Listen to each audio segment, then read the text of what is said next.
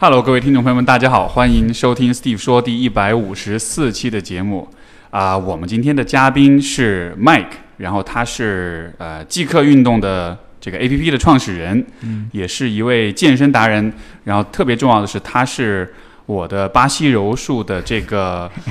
呃我们深海 BJJ 的一位。同道中人，而且我们上个星期我们俩都同时生了蓝带，但是那一天我们还没有打上招呼，后来才发现说，哎天呐，我们那天是同一天生的带，所以今天找到了 Mike，然后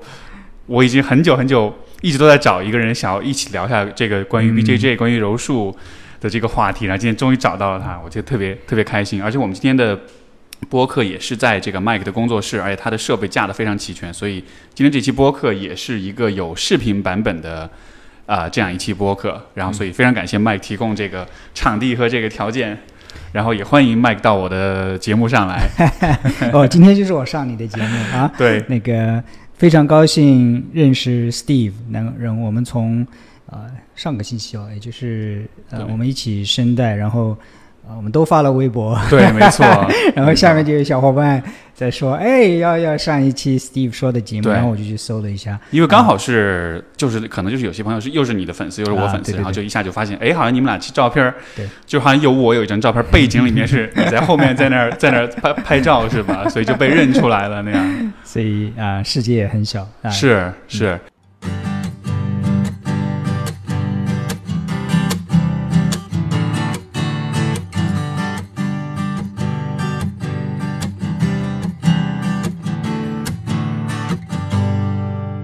哎，那所以呃，你你练柔术多长时间了？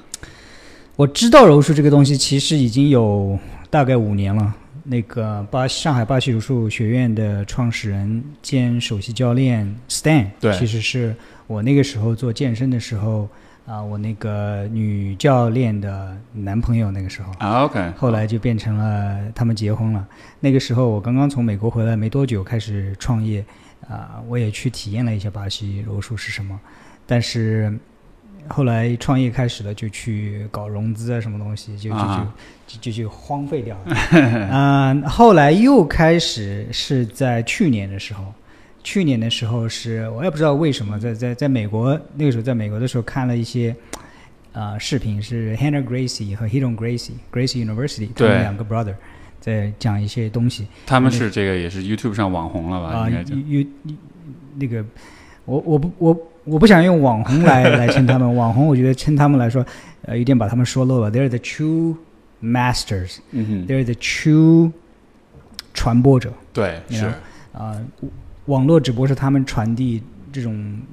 自我防卫的这样一种渠道。啊、我还是他们线上学院的学员 Gracie University，OK，嗯，所以我真正开始练习有时候是从去年十二月份开始。那其实很快，然后你就十二月份，那现在才大半年，然后就升蓝带了。对，我觉得蓝带这个东西，其实我我在格雷西学院早就在三个月之前拿到蓝带了。哦，是吗我已？经我已经考完格雷西的蓝带，我一直没有在管理带，因为我觉得应该 尊重管理的这个规矩。但是，嗯、等会儿我会提到就是关于学习这个东西啊，对就是就是，所以但但是我觉得啊、我为什么又开始学习 巴西柔术？是我我们公司，我我我以前公司里每个周三都是下午的，就是学习日，因为我觉得持续学习能力是一个啊、最核心的竞争力。然后我们公司有一个特别喜欢运动的人，就是学巴西柔术学院搞那个一个月的什么免费的活动，对。他就学了一个月回来，在我们公司里做了一个柔术女子防身术的分享。啊。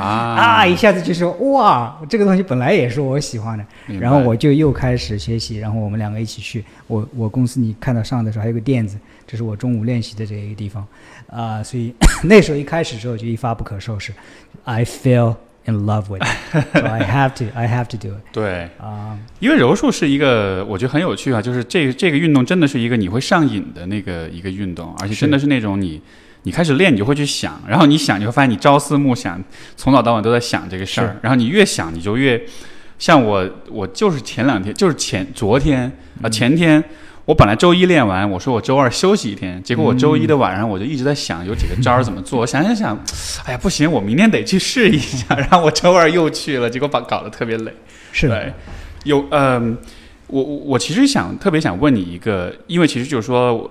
我像比如说我们听众，嗯。他们可能也没练过八柔，所以我觉得聊技术的东西可能大家很会不明白。但是我觉得八柔有几个有有一些体验是特别有意思的，嗯，其中有一件事情我特别想问你，就是你在面对八柔的这些老师的时候嗯是什么感觉？然后我会问，是因为因为你知道黑带老师对吧？嗯然后这个他们这个实力都非常强，也都是非常棒的老师。呃，但是我刚刚在开始练的时候，我其实对这些老师是是是很是有点恐惧感的，是有点怕他们的。我不知道你在当初接触到这些老师的时候，是嗯嗯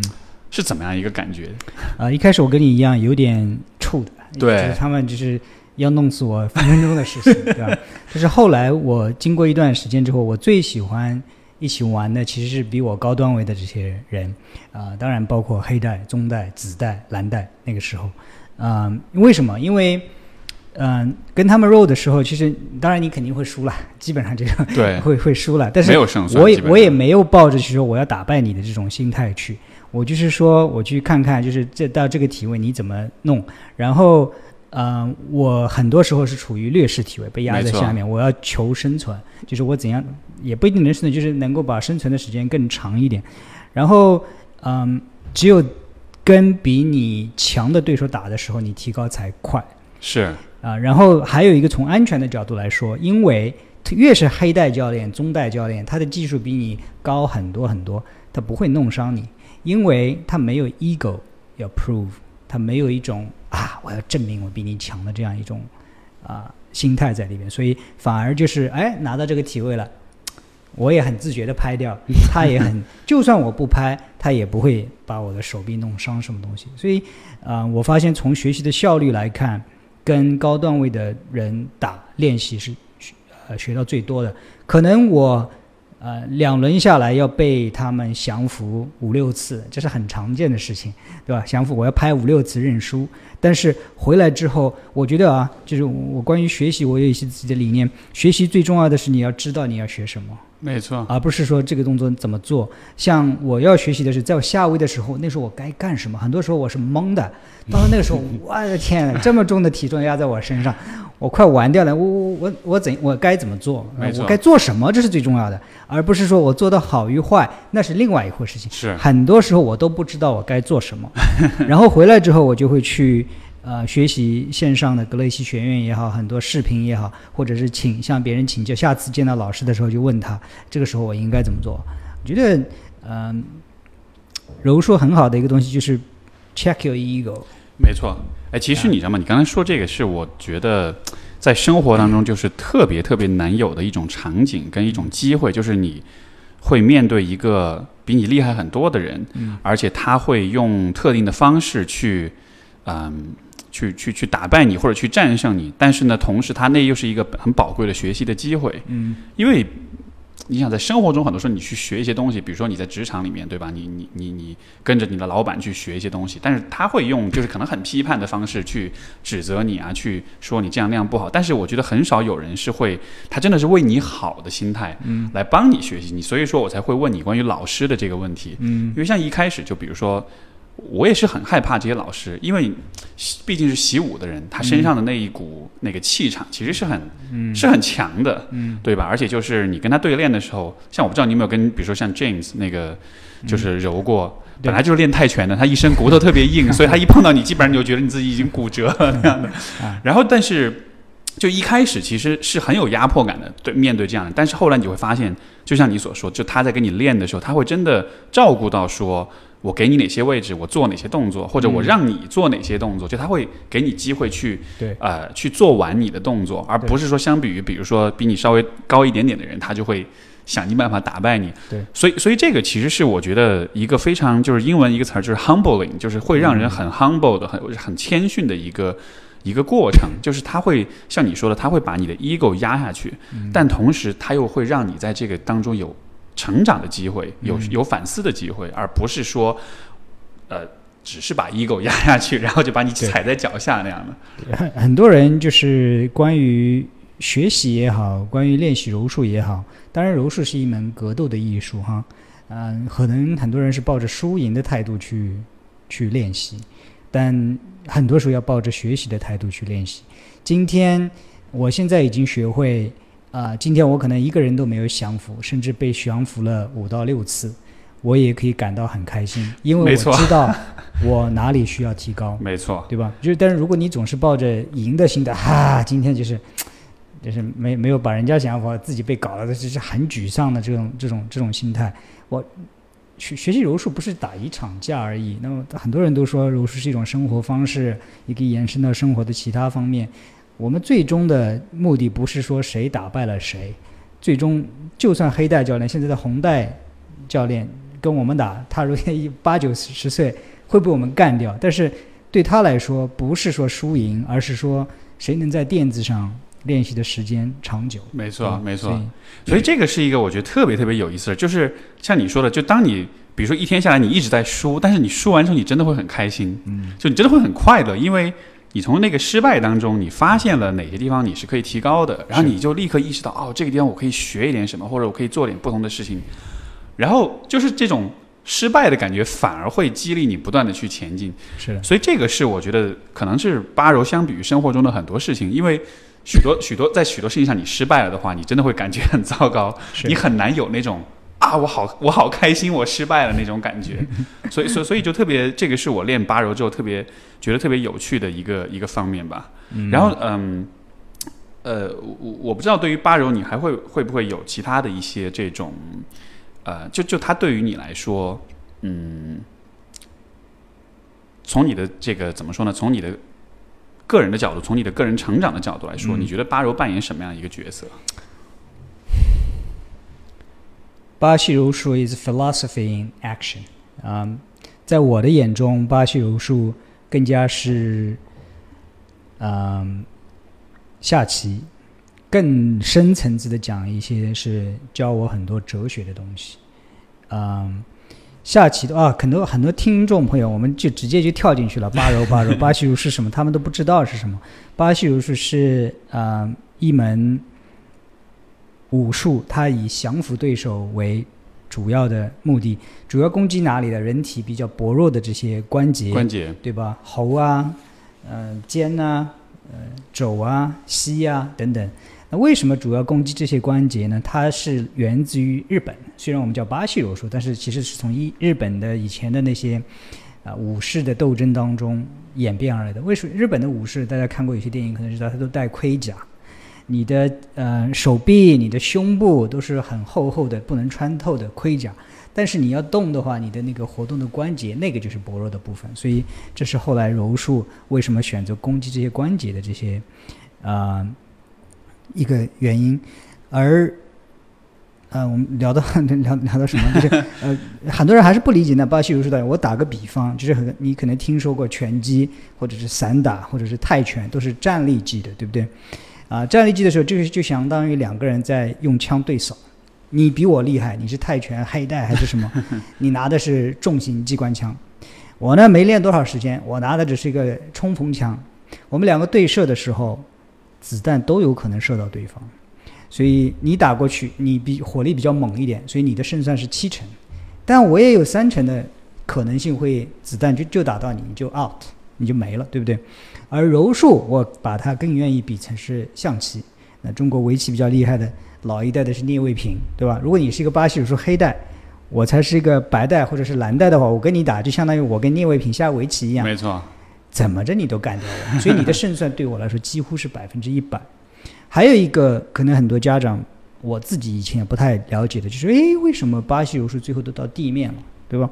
啊，这个我是看 John Danaher 跟 Joe Rogan 有个 podcast 之后，啊、我们站立的时候，我们的力量、我们的爆发很容易发挥出来。你会发现很多拳击哇爆发力，对，没错，泰拳爆发力。那为什么巴西柔术大家看到地面缠斗术，对不对？第一个是不要被打，第二个是把对方摔到地上，第三个从地地上之后直接控制到相扶，或者是过腿之后就要相扶。嗯为什么要经过这样一个过程？因为当 一个动物一旦到地上之后，你看非洲草原的狮子啊、去捕猎也好，都是啪一下子把它拖到地上，然后擦那个鹿也再也跑不了了，水牛再也跑不了。所以柔术也是一样，它把所有的爆发力的东西很大程度上给消除了。这样之后，一个弱小的人，甚至一个比较弱小的女生，能够战胜比自己强大十公斤甚至二十公斤的这样一个对手。所以很多武术都说啊，我能以弱胜强。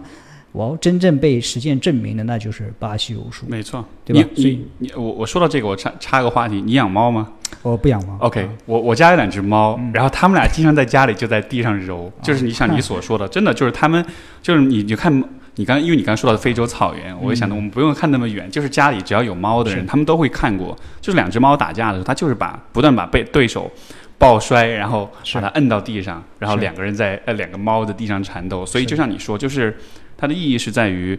嗯，倒下之后，你其实就是 neutralize 了，你就是这个中和掉了对方的力量力量跟爆发，对。对吧？然后这样子两双方才能在一个相对比较靠技术为上的一个层面上去竞争。对的，对，这个其实因因为以前我也练泰拳，然后后来我发现就是就像你所说的，就它太依赖力量了。对，包括很多初学者，他一上来其实很容易被这个力量的这种对比给、怎么说呢？就是就是会有点被打击到，因为就是你去练。对方比你强很多的话，其实你会很痛苦，因为你全身会被打的到处被打，然后那个感觉也不是很开心。嗯，但就是八柔就是一个，我觉得新手的入门相对来说会友好一些，因为你不会一直挨揍，一直一直一直被打这样的。对对，还还还有很多人就是问啊、哪个是最有效的防身术啊？啊、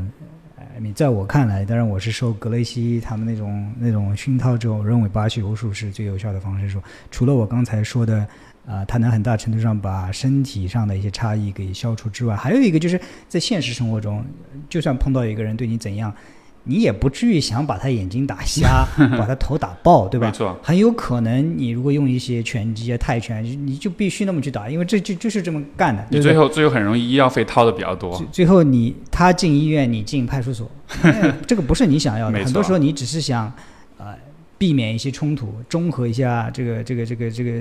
这个这个这个，you know，这样一个场景，不让他对方伤害到你。你其实要的就是对方停止对你的进攻，所以这个时候控制与降服是最适用的这样一个没错，呃技术。而巴西柔术讲的就是控制跟降服。是就很多时候你只要让他不再放弃进攻，你就 OK 了，对吧？所以这个时候一些锁技啊，一些锁喉啊，你认不认输，或者就直接把你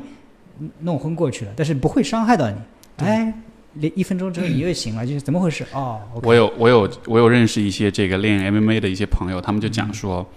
因为就他们就会分享一些故事，这种比如说呃酒吧里啊，然后遇到闹矛盾啊，然后要出去走，我们出去干一架，然后就有个朋友讲说，他说通常你拿这个裸脚把对方脚晕了之后。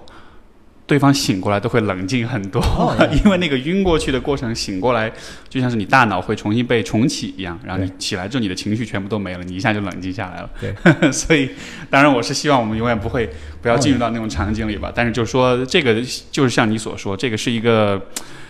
怎么说呢？最后呃 发生冲突，最后你去警察那儿处理的时候，对方身上有伤的话，对你是很不利的，对吧？但是是八柔是不留下伤口的，因为你只是把它控制住而已，是的，你不会给他给他说最后去建伤，哦，这里肿了，那里断了或者怎样的。是的，对，嗯，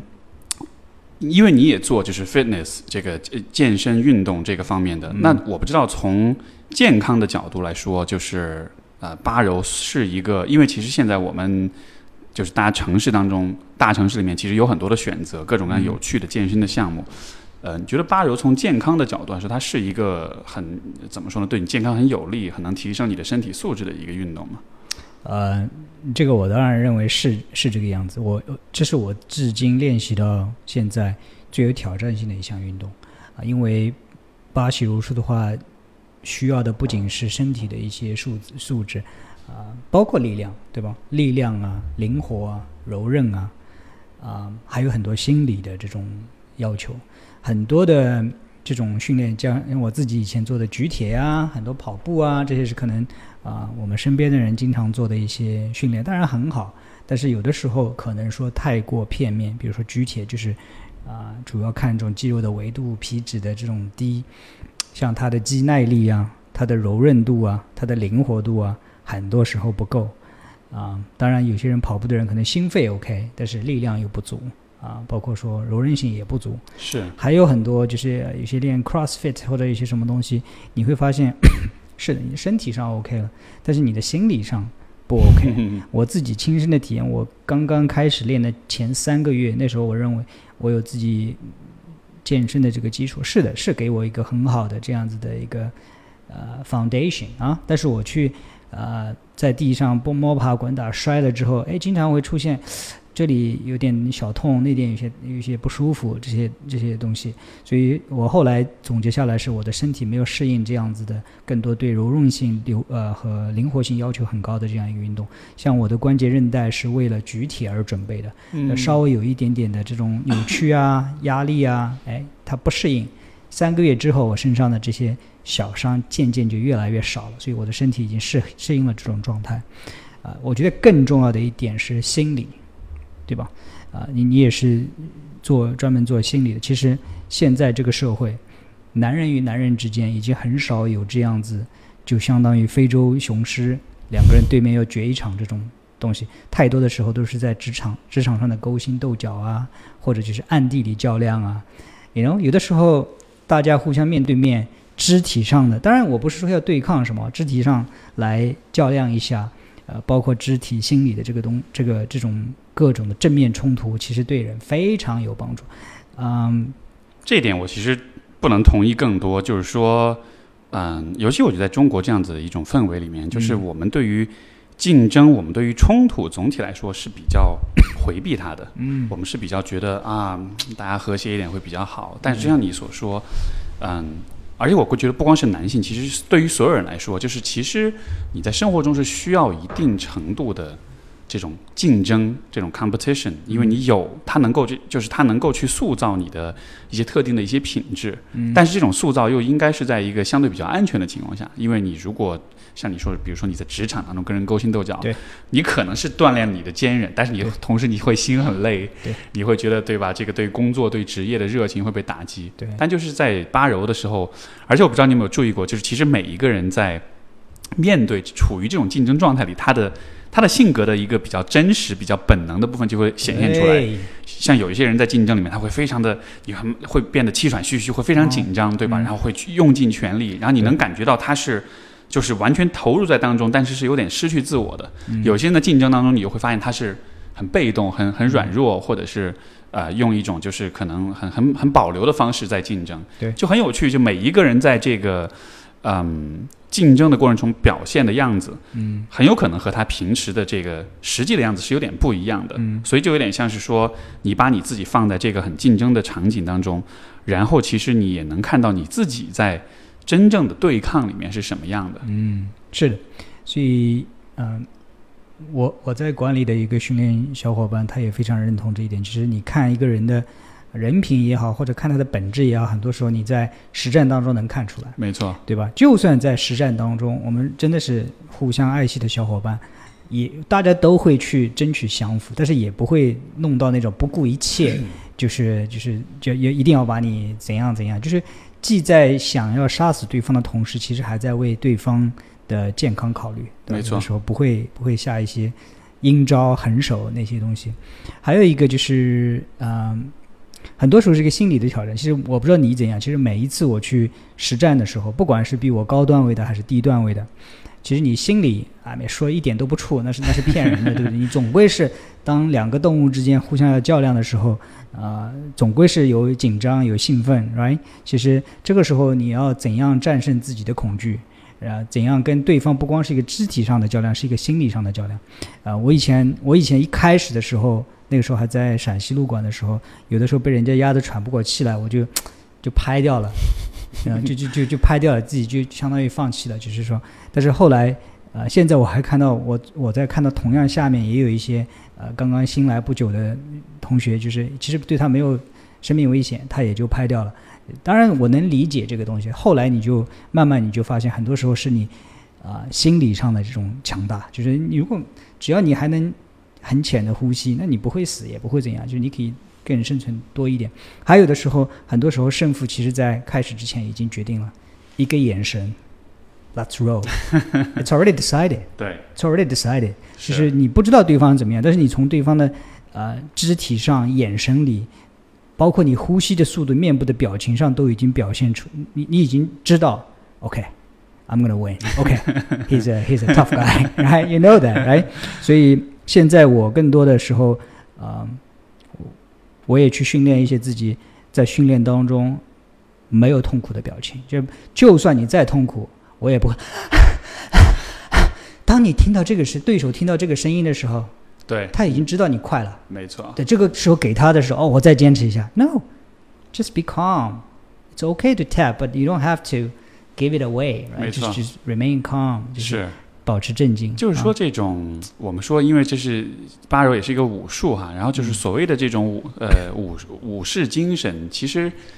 可能很多人会觉得啊，所谓的武士或者 warrior 战士，嗯就是它的本质就是暴力，就是攻击性。但是我反倒是觉得，就是作为一个战士的话，他的精髓实际上是在于他的 discipline，在于他的自律，在于他那种专注。嗯，就像你所说，你在一个不利的位置上的时候，你可以大口的呼吸，你可以表现得很脆弱，但你也可以把注意力全部是放在你需要做的事情上面。对，是的，然后当你去呃露出了这种很困难、很辛苦的表情的时候，说实话，很多时候那个样子是做给自己看的，对吧？就是你其实是想让别人知道你很辛苦，但是 但是知道了又怎样呢？你希望别人来照顾你吗？就是就是一个真正 warrior，他不会。这样子做，对吧？他不会说我给你露出一点我的脆弱，然后我希望你能对我下手仁慈一点。就这不是一个真正的战士他会，你或者说一个武士他会做的事情。因为现实就是你你在生活中你这样子做，别人是不会。没有人别会没有人会可怜你。没错哦，真的就是这样的。所以所以所以这个是八柔看上去是一个特别。安全也特别这个，你看我们今天讲的都是特别积极向上、特别有建设性的东西，但它的背后的哲学，我觉得还是蛮真实的。就它是真的是把现实生活当中的那种残酷性，可能用一种很温和的方式融合在了他的训练里面，但实际上他最终打造出来的其实还是非常坚韧、非常 tough 的一些一些人。是，嗯哼，嗯，所以说，所以说我呃，这个是我觉得就是八柔对于我来说，呃，我非常认同你的一点，就是说，其实它更多是对人的心理上的这种训练，嗯，呃，尤其是因为我们俩都是男性，对吧？所以说我我呃，现代的社会当中，呃，像我。我稍微稍微偏一点点题，就是我最近在看一个电视剧，然后是一个日本的一个电视剧，它是讲那种就是你知道日本的八十年代有很多那种所谓不良少年那样的一种群体，那种暴走族啊这种，然后 就是日本其实对日本的文化对年轻人其实对这个群体特别崇尚，就有点像是中国人很多，你像我们就是可能比较年轻的时候会喜欢看《古惑仔》啊这样子的一些啊、呃、一些作品。然后其实我就在想，为什么就是比如说日本的青少年很崇尚这种不良少年的这种文化？我其实得出一个我自己的一个推测，就是说，因为首先就是古惑仔也好，不良少年也好，他们其实是在是很多的年轻的男性，他们其实在学着怎么做一个男人。嗯，就他们通过这样子的一种生活方式，这样的一种呃价值观去构建自己的那个男性气质。对吧？所以你会看到这个古惑仔啊，大家是为了兄弟，然后很忠诚，然后很拼，很热血。其实那都是他们就是在试图在找到说怎么样是算是 masculine，怎么样算是男性的。嗯。然后，但是问题就在于，呃，这样子的生活方式，这样子的这种呃社会的这个角色，实际上是很幼稚的。就是我们站在一个距离上来看，对吧？你看到不良少年啊，就是虽然他一天打打杀，但实际上大家看着就觉得他就是个小屁孩，什么也不懂，他只是很暴力，只是很很冲动而已。那我就在想说，诶，为什么这个比如说日本的男生男性会很喜欢这种不良少年文化？那是有没有可能是因为其实他们是缺少就是真正成熟的这种 role model 这种模范的，就是没有人跟他示范。怎么样才算是一个真正的男性？嗯，然后，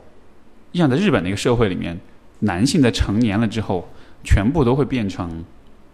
白领，嗯，都会变成这个一家之主，去出去挣钱，嗯，就他的整个角色其实是非常的被驯化的，嗯，所以他的那个比较男性的那个部分，其实是有点像是被被阉割掉了，说的说的说的难听一点，对，所以说。中国也是一样。对现在，没错。所以说，我就觉得这是一个很有趣的现象，就是我们看到今天我们的社会当中，就是中国的男性的那个形象跟那个角色，对吧？因为你知道，就因为你你以前在美国肯定也待过很长时间，所以说，我觉得可能大家都会有这么一个感觉，就是就是东亚的男性，嗯。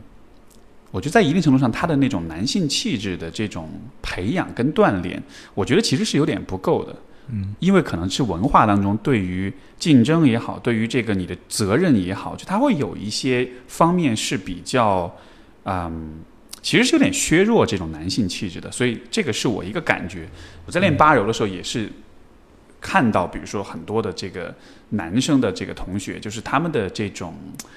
就是尤其是新人啊，就他一开始他展现出来的这种特质，因为你看老外的话，呃，就是我们馆里面的老外，嗯。他一上来练会很猛，嗯。会很 aggressive，对吧？就嗯。当然这个可能我这个只是一个就是一个呃，我我可能只是看到问题一个面，但是我觉得确实是有这样一种对比，所以就是我不知道从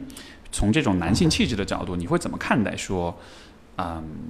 这刚才我我刚才扯了很多话，但就是想听听你的看法。我觉得从整个全球的角度来看，现在男性的雄激素水平比五十年前低了百分之五十。这个不是哪一个国家的这种整体的，整体的。嗯中国香港的男生的雄激素水平不比西方，这个我是看到的一个研究的，不比西方差。所以这个跟这是男人比较娘，这是一个 全球化的这个趋势。当然，东方跟西方他们对男生的这个生长环境、他们的期望、他们的这种经历上是有一些不一样。比如美国男孩子，像你在长在那个中西部的话，十三四岁就要开始割草啊，做一些做一些事情啊。在中国也没这样子的条件，就是也没有这些草给你割，也没有这种 yard 哼，work 干农活，要给你做对对，对，你就去给我好好读书就 OK 了。所以，嗯，我在柔的当中也的确感感觉到中国这个可能是跟东西方文化比较，一个是东西方文化强调谦逊嘛，上来的话我不要太张扬。相对来说，我跟美国的我在美国也如去过几次课，就美国人就不管技术怎样，给你感觉就是我很厉害，对吧？就是大家可能，嗯，东方人可能更加比较含蓄一点，更加谦逊一点啊、但是我觉得，regardless，柔术是一个很好的提升男性啊、自信心的这样一个很好的手段，包括给给给给女性。我觉得现在社会太缺少这样原始的一种动物之间的直接的冲突没错。啊、就现在现代人的都市人的生活，总体来说就是一个大多数时候都是只是在用脑，他其实不太用身体，是，对吧？所以然后情绪很多时候是压抑的，你有的时候想对抗，没有对抗的这种机会。甚至很多时候情绪是是是帮倒忙的，是一个你需要藏起来的东西。是的，对，在在柔术里边，你可以把它发挥出来。你想进攻进攻，你想怎样怎样啊？只要在公平的这样子的安全的这个范畴之内是 OK 的。你有没有注意到很多练巴西柔术的人有那个大胡子嗯哼。或者是光头？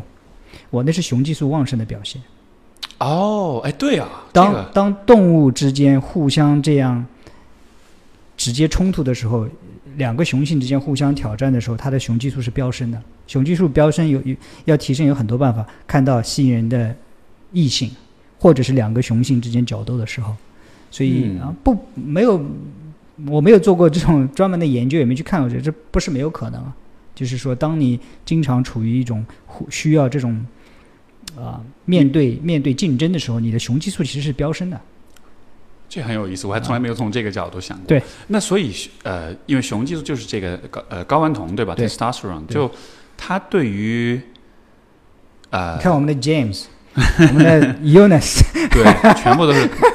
都是，他们必须必须定期刮胡子，不然你跟他揉的时候，你的哎脸会被刮到毛。发长得很快，那这个就是雄激素旺盛的很有意思，很有意思。我还从来没从这个角度想过。哎，那雄雄激素这个对于这对于人的影响会会有什么样一些影响？很大，男女生不是没有雄激素，女生的雄激素的水平是男生的二十分之一，所以这就是为什么男生的肌肉含量，呃，要比女生高很多很多。啊、男生的体脂率要比女生低很多很多。雄激素就是给你长肌肉、消耗脂肪，啊、然后让你力量大。你看，嗯，而男生二十五岁或者是三十岁之后，你的雄激素水平就在每年走下降趋势，这个是很难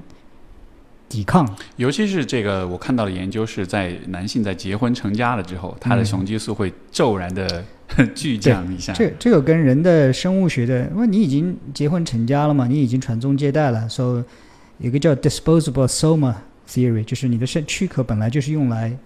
传播基因的，你这个 历史的使命已经完成之后，其实不太 care，对吧？当你的雄激素水平降降低的时候，很多说呃男男生的雌激素的水平反而会增高，因为脂肪越多了，它里的芳香化酶会把雄激素转成雌激素，所以越胖的人越是看上去他的雌激素水平越高，越难长肌肉，越容易堆积脂肪。所以说会有那个 dad bod 对吧？那个爸爸的身体的那个体型，就都是那种典型的对那种大肚子那样的。用中国的话说的，就油腻的中年人。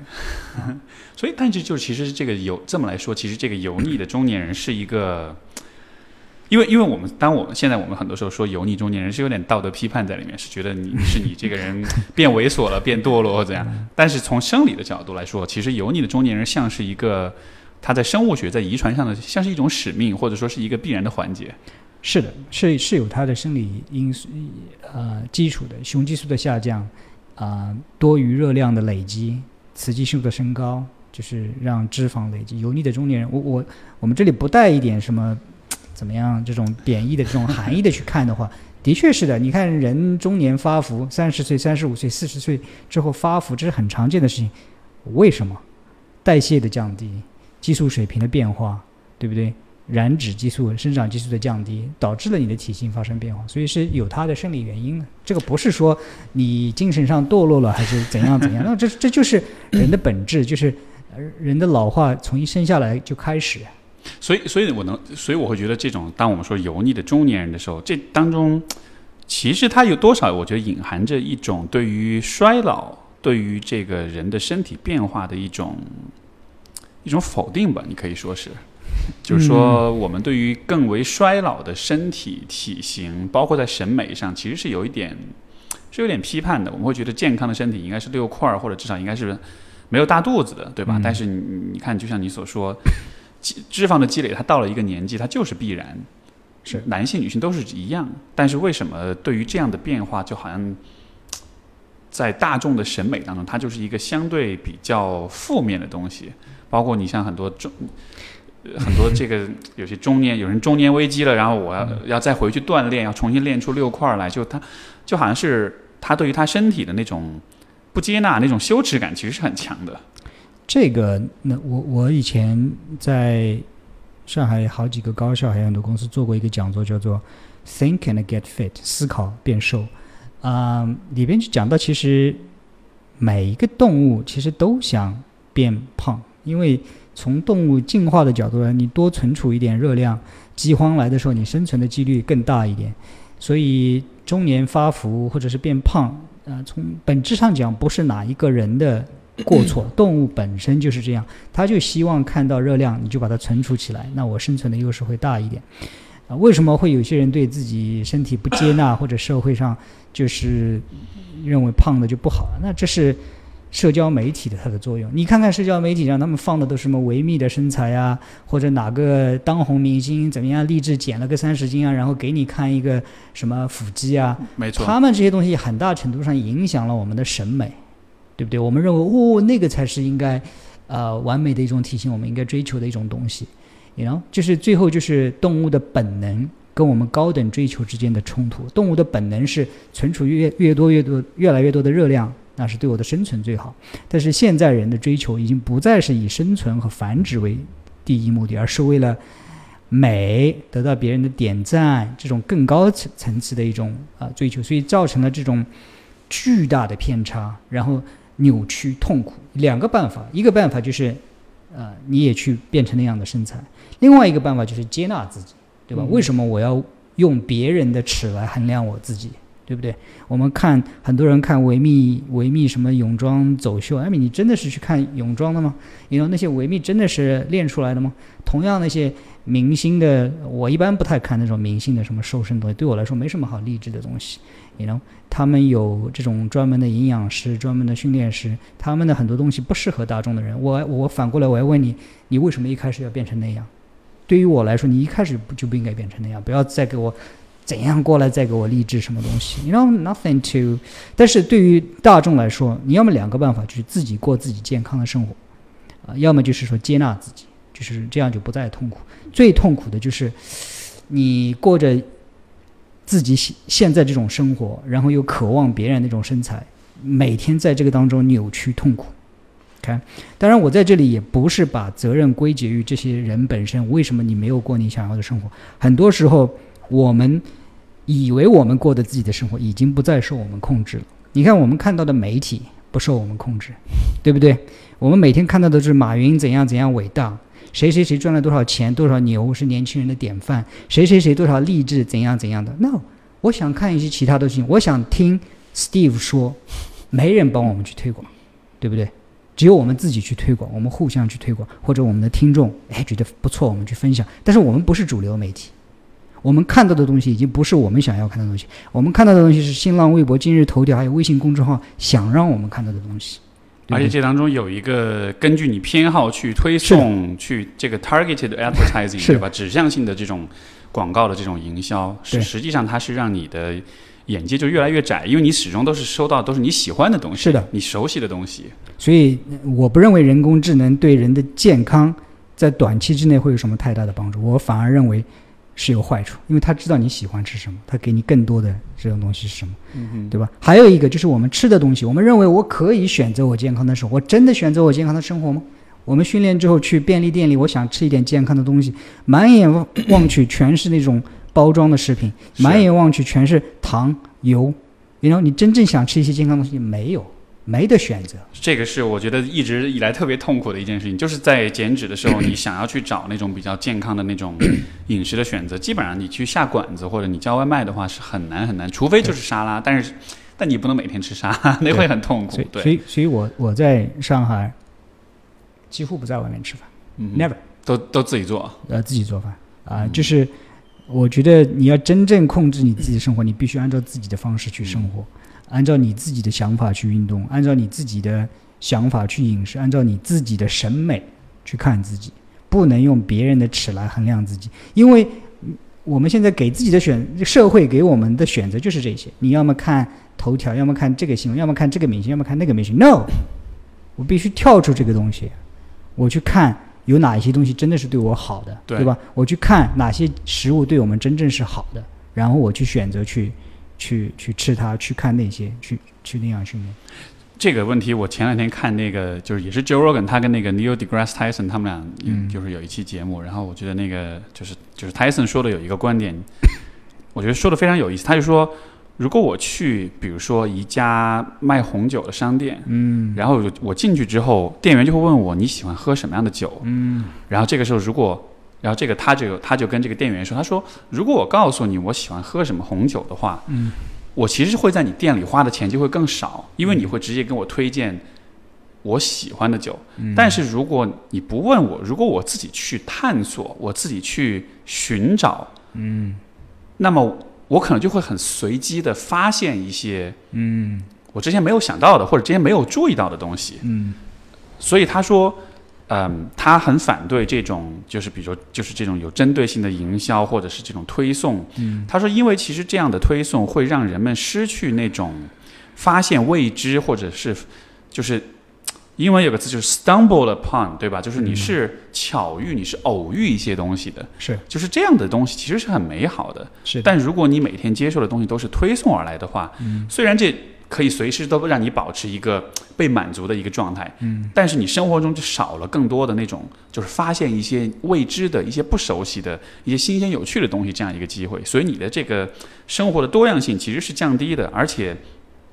就是实际的从消费的角度来说，你花的钱其实是更少的，对对吧？因为有的时候我们比如说出国旅游，会买一些很没有用，但是你觉得很新奇的东西。是为什么是那样呢？因为它就是跟你平时买的东西不一样。是，这也就是为什么绝大多数人都喜欢旅游，因为跳出了你生活的常规，去看一个呃探索一个未知的这样一个世界，就是给你带来很多新奇。没错，新奇的东西才是让你真正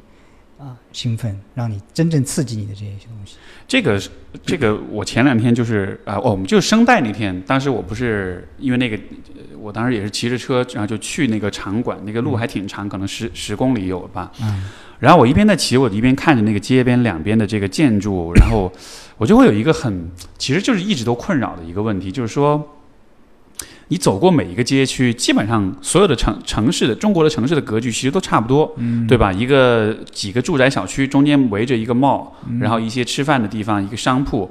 然后我就想说，其实不论你住在哪里，就在大城市里面，你不论住在哪儿，其实总体来说，你的环境都是一模一样的，其实没有特别大的差异。是城市与城市之间，就是我不告我把你扔在一个地方，我不告诉你在哪儿的话，你可能是在任何地方，对吧？所以就是我看到这个，我觉得哇，天哪！就是生活可以这么的单调，就是这就是未来，就是对于大多数中国的中产来说，这就是你未来。对你，你这一辈子大概就会在这样一个环境里，然后你就算想换一个城市，其实还是差不多这样一个环境。完全就是那种单一性，那种那种无聊的那种感觉，你知道吗？所以当时我想到这就觉得啊，好难受。其实我我这个也有同感，我在上海总共加起来生活了快十二年。你现在把我放到哪一个街角，我我我不告诉我什么的，我可能不知道我在哪里。对，那我我同样这样一个话题，我现在回到就是说精神层次啊，我们指的物理层次，同样也是一样。我们现在看的书，很多时候都是畅销书，或者是啊哪个大咖推荐的书，我们看的都是这些别人已经在那些的书啊，别人这个书很好，推荐给你看。但是我们同样，我们都在哦你在看这种，我也看这种书。当然，这个对畅销书很好，但是很多时候书有那么多，我们都不知道自己不知道什么。我们认为啊，就是这些书啊。我们听的时候就是就是刘呃罗振宇推荐给你的书，或或或者是那个还有一个叫什么呃樊登樊樊登推荐的这些书，我们认为哦，好像书就是樊登读的这些书。对，no，比他多了去了，多了去了。所以我很多时候我们都不知道，我们不知道什么。当然，能够把他们推荐的书先读一遍也不错了。我只是说，很多时候我们吃的东西，看到的菜单就是这些。我们没想到还有其他很多餐馆，还有很多原材料我们可以去做。所以要去探索，从物理上，就是你的地域上、你的精神层面上、你的阅读上，都去要去要去探索。没错。这个可能啊，所以我之前就是在很多场合，我都跟鼓励说，大家就是一定要学好英语。为什么呢？嗯因为你英语学好的话，英文互联网世界的优质的信息，包括书，是其实比中文的世界当中其实是要多很多的。对，因为就像你看，像比如说说到书，说到出版的话，呃，我我前两天才听了一个，就看到一个呃，一个一个我一个一个事情啊，我看完之后我觉得特别，我觉得是一个挺可怕的事儿，就是说现在有很多这个儿童书的。有很多的儿童书是属于就是儿就是面向青少年、面向儿童那种所谓的畅销书，其实都是那种他用的那个词儿我忘了叫什么了，就是说，嗯，是其实是伪畅销书，什么意思呢？就是很多这些畅这些书这些书的这个出版方，他们会跟学校去有一个协议，如果你这个学校你你包你包段一次性购买，比如说几万本，嗯我就可以把作者请过来，去给你做活动、做讲座什么。那这些学校就说哦，好啊，能请一个作者过来，对吧？那很很 fancy 啊，很牛逼啊。他就会一次性购买，比如说一万本、两万本、三万本这样的书，然后作者请过来做个活动，看上去就会显得，你知道学校的角度也会觉得很有面子。结果就是这个书其实根本。它的销量其实根本不值得卖这么多，但是出版方为了卖这么多书，他用这样的方式跟学校做一个捆绑，结果就是这些其实根本不值得在畅销榜上的这些书籍，它就会一直处于一个非常高销量的状态，然后它就会一直存在，就会一直被推送给所有的小孩子们，所以就所以最后的结果就是，这小孩读了这些书之后，其实这书可能写的很烂，但是他没有其他选择。而且当他们看畅销书，他们还真的就看到这这就是畅销书，就是他都不知道他自己不知道什么，你知道吧这？就是读书界的微博热搜马太效应，没错啊越火的东西越火。呃我基本上我我不会去追求那些 特别火的东西。是啊是，我自己看到对我帮助最大的书，从来也没有人多少人推荐过，我就觉得那那你怎么去发现这种好的作品、好的信息呢？嗯，我这两这几年读书比较多一点，是因为我在上海比较孤单，啊、就是我的思想或者是我的想，我是一个怪胎嘛，就是很多人的想法也不太一样。后来是我跟我的访谈的时候，有一个前百事的啊、副总裁啊、他我们两个聊，我送了他一本有关瑜伽的书。后来第二次聊的时候，他送了我有一另外一本书，叫做《The Alchemist》啊，一翻成中文叫《牧羊少年历险记》，terrible name，就翻的很 很很差的一种一一个。但是那本书看过之后，让我深受启发。那个时候我觉得很 lonely 的时候，很孤单的时候，我可以跟这个作者去对话。呃，我的听众听到你说这本书名的时候，都会开始哇，为什么呢？嗯因为我在这个节目里面无数次的说，就是《The Alchemist》炼金术士，他后来翻是《牧羊少年的奇幻之旅》。对对，名字是很翻得很烂，但这本书是我的个人 personal Bible，就是它是一个、啊是一个像是一个对我就是人生之书的那种感觉，所以非常棒，你提到这本书了。对，对，这本书是让我，我以前也听很多方面的书，但是后来创业啊，什么做做管理咨询啊，就就就不怎么看了。其实我是特定的情况下，因为我特别希望跟人去交流思想，但是在上海这个地方，我就感觉到很我的圈子很小。当你说到这本书，我就你你你前面说你是怪胎，但是当你说到这本书，我觉得不，你是你是真正的正常人。啊，所以从那个之后，我就开始哇，一一发就不可收拾。当然我，我听知道书的来源，我也听一些美国的 podcast，我们刚才聊到一些，他们会有一些推荐一些新书，然后。呃，亚马逊，那我我很多书都是亚马逊上买的，他们会推荐，他们相对来说推推荐的比较智能一点，我会去看，我可以试试听一下到底喜欢不喜欢，然后也不用争取每一本书买的都好，OK 了，买十买十本书里面有三本啊不错就 OK 了，我也不太 care，就是我看书还有一个习惯，我只要觉得有价值，我还一定要把它从头 看到尾，嗯就是我喜欢 finish，啊，嗯哼。所以，但当然我看的最多的是有关健康方面的书一点，就是包括啊、特别是饮食啊、衰老啊、疾病啊，啊、这这个方面的书更加多一点。当然，我也看很多财经的、商务的书。我以前是学 MBA 的，就是那时候也对也也对财经、对商务感兴趣，但看的最多的是啊、健康，因为在我看来，没有什么东西比健康更有价值。而很我很喜欢给我的嗯关注我的人推荐书，但是很遗憾的是，推荐的这些书都没有中文译版，因为可能它的商业价值很有限，是很很伤心的这样一件事情。而且很多书翻译过来之后，你就发现，比如它的标题都会变得浮夸很多倍。我完全不认识，而 而且你你去你你去看这些书，看英文版，有些书我也买中文版，我也看英文版，里边翻译过了，翻译的再好，很多的意思已经被丢失了。这个这个是可能难以避免的一件事情，所以我非常同意你，就是把英文学学好，这是你看另外一个世信息世界的一个窗口。是是，呃，你有听过 Jordan Peterson 吗？他的那啊，个那个我听过。龙虾教授，然后他之前有一本很火的书，就是《Twelve Rules for Life》。我还我没 finish，我大概看了一半，那比很长的一本书。我当时就是看了那本书之后，我觉得这本书太棒了，啊所以说我把它翻译成中文。哦，对所以现在这个就是在大陆的中文版的出版，叫什么名字？中文叫什么名字？人生十二法则，人生就是我我我就是是这个还比较忠实的一个对对，因为他们是你翻译的，是我翻译对因为他们是想要把它改成一个。就是出版方式也是想比较炫酷的名字，嗯你知道吧？嗯就是那种热畅销书的那种，呃，我都忘了他们他们提了一些名字很扯的那种了，就是什么人生困境的什么什么什么生存，反正就是那种很浮夸的名字。后来我说，嗯这个名字在国际上那么火，我觉得我们还是忠实一点嘛，因为这样子反而大家会知道，哎，就是这本书。对对对，对，但是就是就是你所说，就是就是那种那种那种 frustration，就是那种你看到一些书，它特别好，嗯它真的比英文的或者其他语言的书，它真的比现在市面上的一些中文的畅销书要要棒很多，因为它写作的过程、内容、作者的那种。就是一本书写出来是不是功利性的写作，对，是不是功能性的写作，其实你一下就能区分出来。是的，对吧？就是一个人在写的时候，他有没有做研究，他有没有认真的思考，嗯他是想他是想煽动你，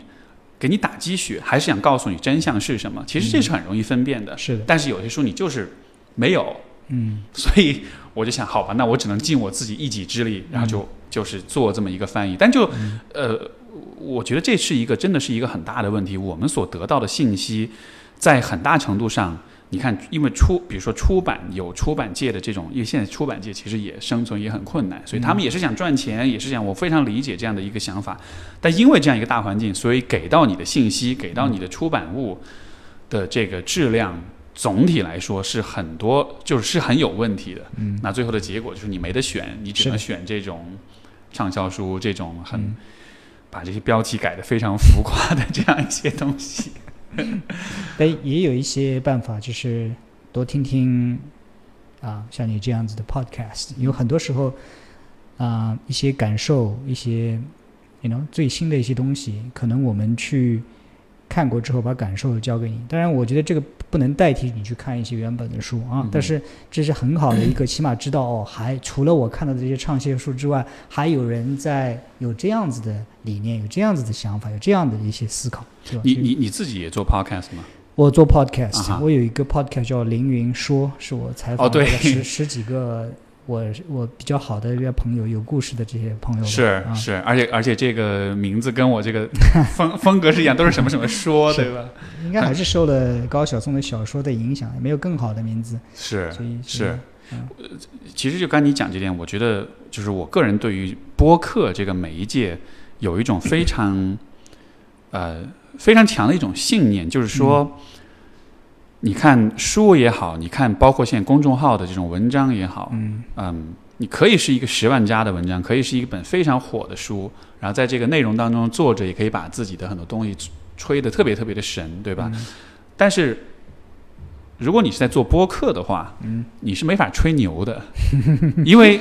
人都是天生的，就是都是非常善于去侦测嗯。谁在 bullshit，是。谁在说谎，是谁在胡胡扯，是的，而这个都不需要什么专业的知识跟技能，你不需要去学什么 FBI 测谎术什么的。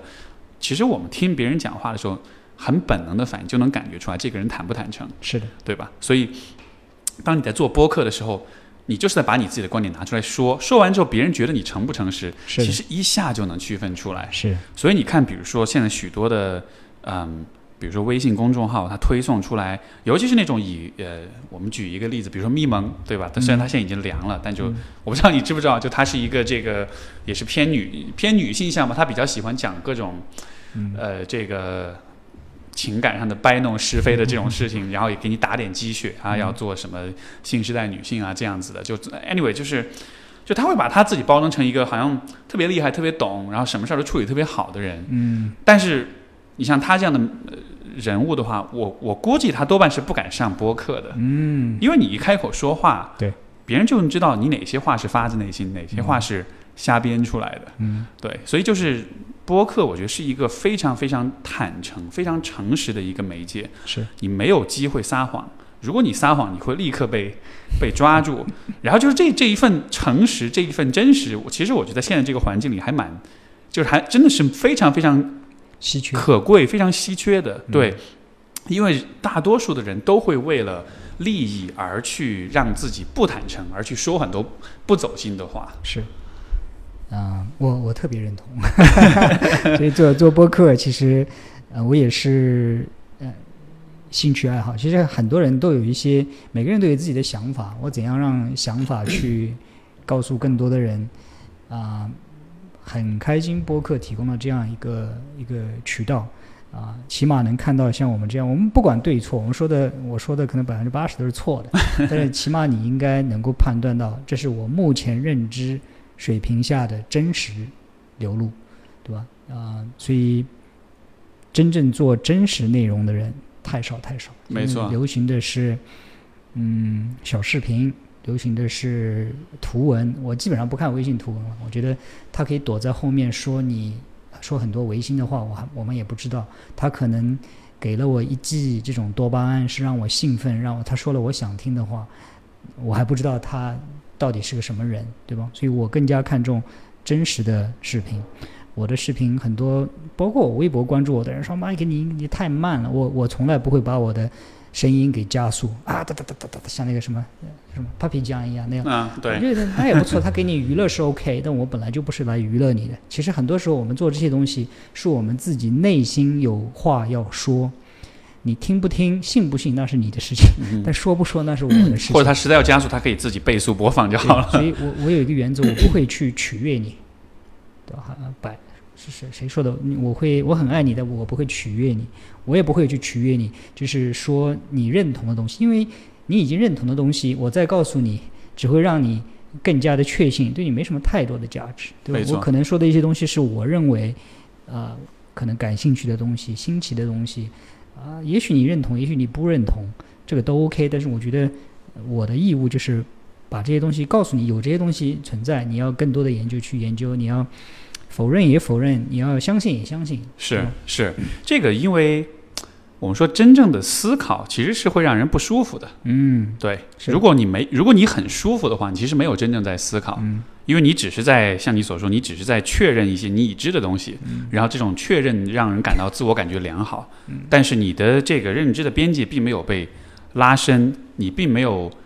嗯，因为真正的思考其实是你需要打破自己的 现有的一些东西，是，然后再进行重建，然后重建起来的东西会比以前东西更好。对吧？所以，但是这个打破的过程，人们是很害怕的，是觉得 啊，我不要，我我还是想要相信以前相信的东西。是，但是就是这种一段一一次又一次的打破，所以其实我觉得又扯回到巴西柔术，它其实就是一个不断打破的过程。就是你以为你很厉害，你以为你知道怎么做了，然后这个时候会来一些高手，把你原有的这个呃想法整个框架给你打碎掉。对。但是碎的结果是，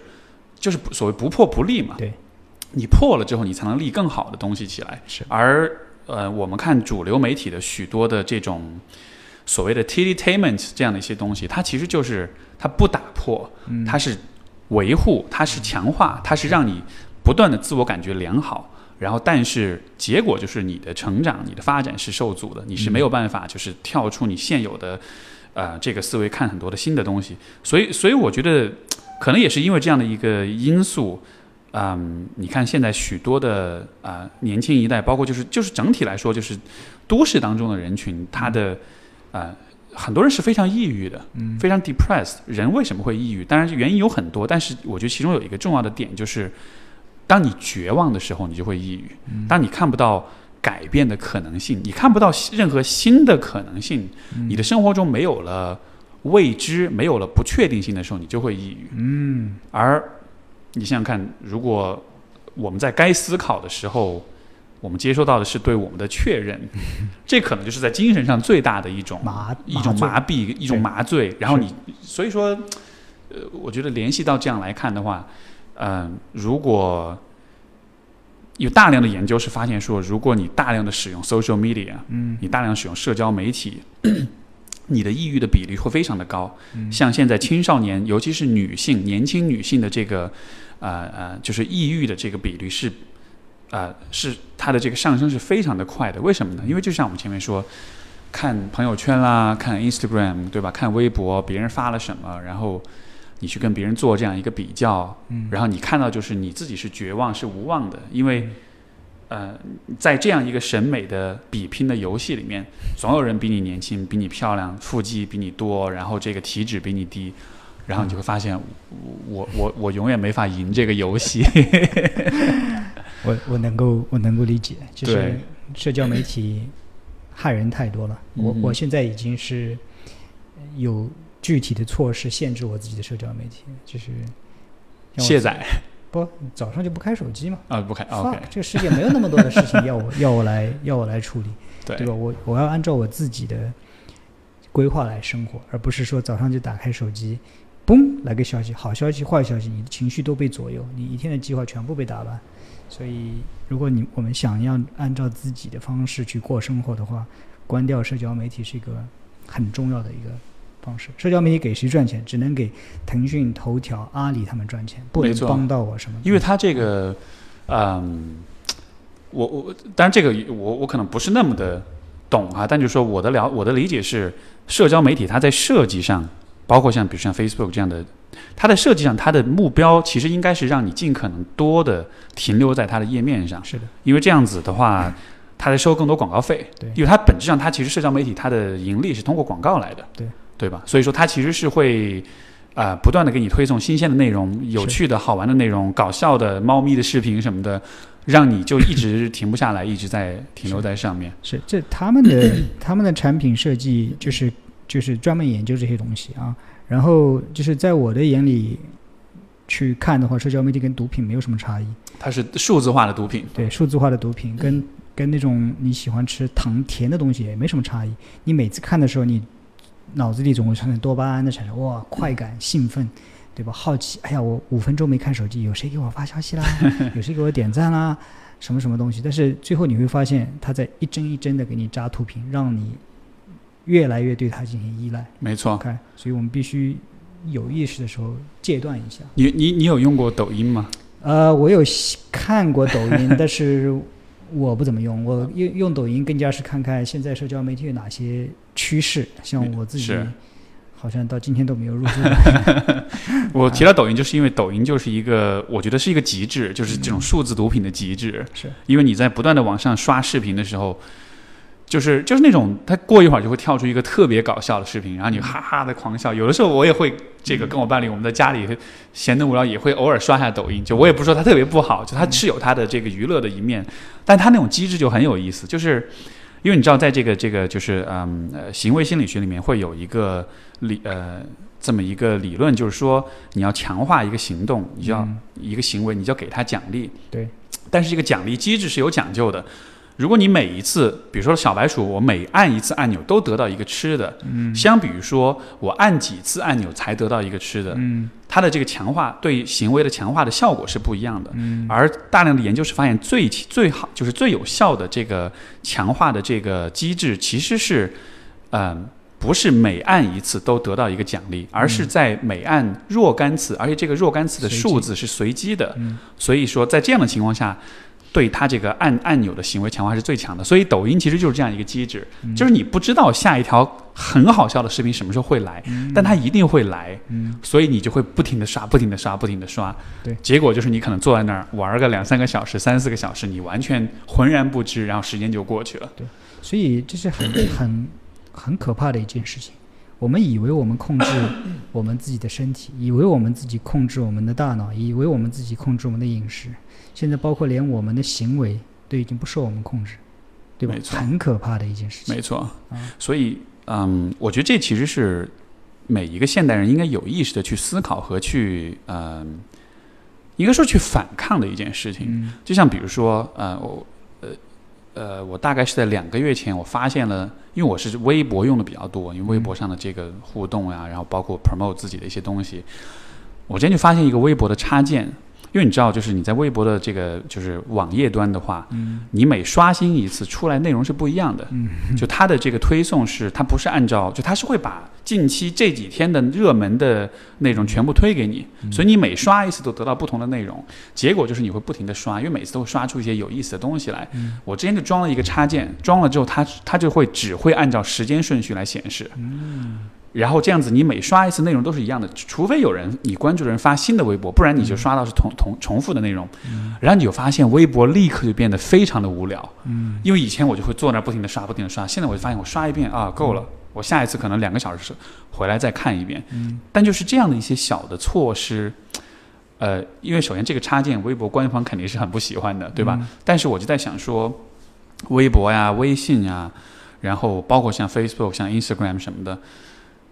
如果可能的话，我其实会鼓励大家都去寻找这样的一些机制，能够帮助你去反制这种，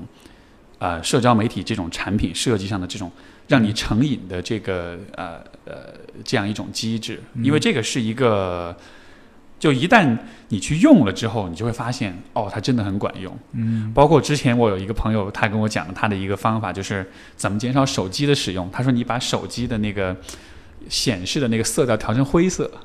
然后你发现整个手机屏幕都是灰色的时候，它的刺激刺激性，它的这种吸引力立刻就会下降很多。我试了，我试了两天，我发现真的，我看到这个手机觉得好丧啊，都都是灰色灰色的，我就觉得一点都不想玩手机了。对，就是有很多这样的这种小技巧的存在。我我我我认 我的我的办法就是关机，就是关机。我不不不调飞行模式，飞行模式我一按它就会亮，没错，它就会给我反馈，让我有这种，我就关机。哦，因为哦，对对对，你说自己要关机，关机了，那就关机了。是是，所以，嗯，我觉得你的幸福水平跟这个你用手机的这个时间长短可能是成反比没错。啊。呃，我还有一个问题想问你，你前段时间我 我看到你这两天在微博上在看那个《Lifespan》那本书，然后提到这个间歇性断食，这个 intermittent fasting，对吧？嗯嗯，这管用吗？就首先就是能跟大家说一下吗？什么是间歇性的进食间歇？性进食其实就是在有一段时间之内就没有吃饭，就是嗯很很很简单，就是比较通用的一个做法，就是经常有人就就是好像你忘记了吃早饭而已。那个，或者是如果你晚晚呃早饭晚饭都忘记吃的话，昨天吃了晚饭，然后今天早饭晚中饭没有吃，到晚饭再吃一顿，二十四小时间歇性进食。这个名字呢，就是给人哦，好神奇的一个事情。是就就是就是少吃两顿饭嘛。这个事情在在人在远古时代经常做的事情啊，人不像现在一样，就是一日三餐一日三餐，想吃什么快卖哎外卖一叫就到。那个时候人要靠啊、狩猎采摘才能有食物，食物是靠运动来赢得的。然后一顿跟一顿之间可能是一天，可能是两天三天，对吧？人本身就有这种呃抵抗饥饿的这种机制，人的肥肉本来就是用了在你饿的时候给你提供能量的，所以并不是什么很神秘的一个事情。在很多中东穆斯林呃穆斯林国家的话，他们有斋戒期，啊、也是一天好像只能吃一顿还是多少？应该是到了傍晚才能吃少量的进食。白天是不吃对对对，你去你会发现这些斋戒期的时候，他们的这种身体的指数，包括他的呃血糖水平啊、心血管健康的这种指数都会升高。嗯很简单，嗯，这个人本来就有应付饥饿这样的机制，这是我们肥肉为什么要肥肉在那里，就是为了给饥荒的时候给你提供能量。然后，呃它最好的地方就是当你呃进食的时候，没有卡路里摄入的时候，人体会进入一种警戒状态，它会告诉你。哎，我现在热量不足了啊！现在那些凡是不是最重要的事情，好吧，我们先停止，对吧？比如说像繁殖，呃，繁衍下一代这些停止。我们现在生存第一，然后说人的这个身体当中，从分子程度、细胞程度、组织程度都有很多损伤的东西。本来说这个 DNA 已经损伤或者蛋白质已经损伤了，这个时候人一看，你看我现在氨基酸都不够了。我废物利用哪个哪个不好的呢？你这个已经损伤了，好吧好吧，我把你把蛋白质分解掉，我再去循环再利用。其实是告诉人的身体现在资源很紧张，你们每个人都给我好好干，凡是不好好干的或者是叛变的，我把你干掉。呃 这个时候干掉的时候，就有一些东西就干掉了，比如说啊、多余的脂肪就被干掉了，或者是已经损伤的细胞就被干掉了，或者甚至有些已经叛变的癌细胞就被干掉了。看，所以就就那么简单，就是呃一些简单的短期的这种压力，让身体的清除机制相当于激活一下。嗯 That's all。啊、这就是间歇性进食的一个一个本质。啊、我不光是看了这一本书提到间歇性进食，光进食这本书，呃，有提到相关的，我可能不看了不下十本。对，我自己做间歇性进食已经超过五年。啊、你会怎么做呢？具体来说，你会怎么执行这个？比如说今天我跟你聊天的时候，我早饭就没有吃，嗯哼，现在我们已经中午的时间，我午饭也没有吃、呃 nothing。很多人就是觉得很很可怕，我没吃饭，我我因为因为这个，我相比于比如说这个大家一些常见的说法啊，你不吃早饭你会得肾结石的，就会有这样的说法。有一个现在在国外比较流行的说，早饭是最没用的一顿早早早餐。OK，当然这个说法可能有些极端，我也不一定完全认同。但是我自己也不是说每天都不吃早饭，大概一个星期当中有四天四五天左右我是不吃早饭的。如果说我实在很饿，我会吃一点吃一点坚果类的东西。但是，呃，人其实是一个呃新能源汽车。人 怎么讲以前总认为啊，人是要靠糖的要吃饭才能那个，才能有那个。还还有的人就说，哦、你看大脑只能使用葡萄糖功能，对了吧？你看了吧，对吧？只能使用葡萄糖，没糖你是不是就就就死翘翘了，或者脑子就不灵光了？但是人体其实很聪明，人体以前在远古时代的时候，如果呃一天没吃，两天没吃，身体里的糖的水平很低的时候，人是可以使用酮体来供能的。酮体就是把你的脂肪消耗掉，产生酮体来供能。所以人体是一个双能源汽车。啊，混合动力相当于对，是当然我首选能源，它有糖的话，OK，我就用用用用电，对不对？当然，但是电没的时候，你不能说我车就不开了，人就死了。No，人体很聪明，说哦，烧点脂肪吧，酮体产生啊，酮体也能供电，所以就相当于你用你用烧油了，right？所以很多那个研究发现，其实是啊，间歇性进食对于治疗有一些老年性痴呆是有一些帮助的，因为老年性痴呆就是因为你的脑子长期以往只会使用葡萄糖功能，一旦有什么能量不足的时候，你的脑细胞就死亡了。当你有额外的就是替代能源，它这个系统啊、被激活的时候，哎，它死亡的这个可能就被减缓，所以防止痴呆的可能性就啊、提升很多。当然，间歇性近视有很多很多的好处，我在微博上专门写过两篇文章来介绍这个东西。我你开始做你的微博，回头我写在我那个节目介绍里面，大家、大家回头可以去关注可以 Mike 的微博啊我我说过多少？我说过好多好多次了。这这个东西，我提倡这个东西，真的我得不到任何好东西。那我又不教你去买什么东西，我就教你，我帮你省钱。我说你你省少少吃一顿。因为这东西也没什么说课程什么，它就是个很简单的对。我我我可能会开一个课程，因为太多人太多的误区了。啊我我做知识产品没问题嗯，但是我不需要，我包括都不建议你去买那些什么生酮饮食的那些什么东西嗯，百分之九十五都是没用的，就是赚你钱的东西。但是我觉得最真正有钱有价值的是呃知识有有有价值，所以很多人就是对对间歇性进食很害怕，认为少吃一顿饭之后就怎样，脑子会不灵光，然后什么胆结石也来了，人没那么金贵，真的就是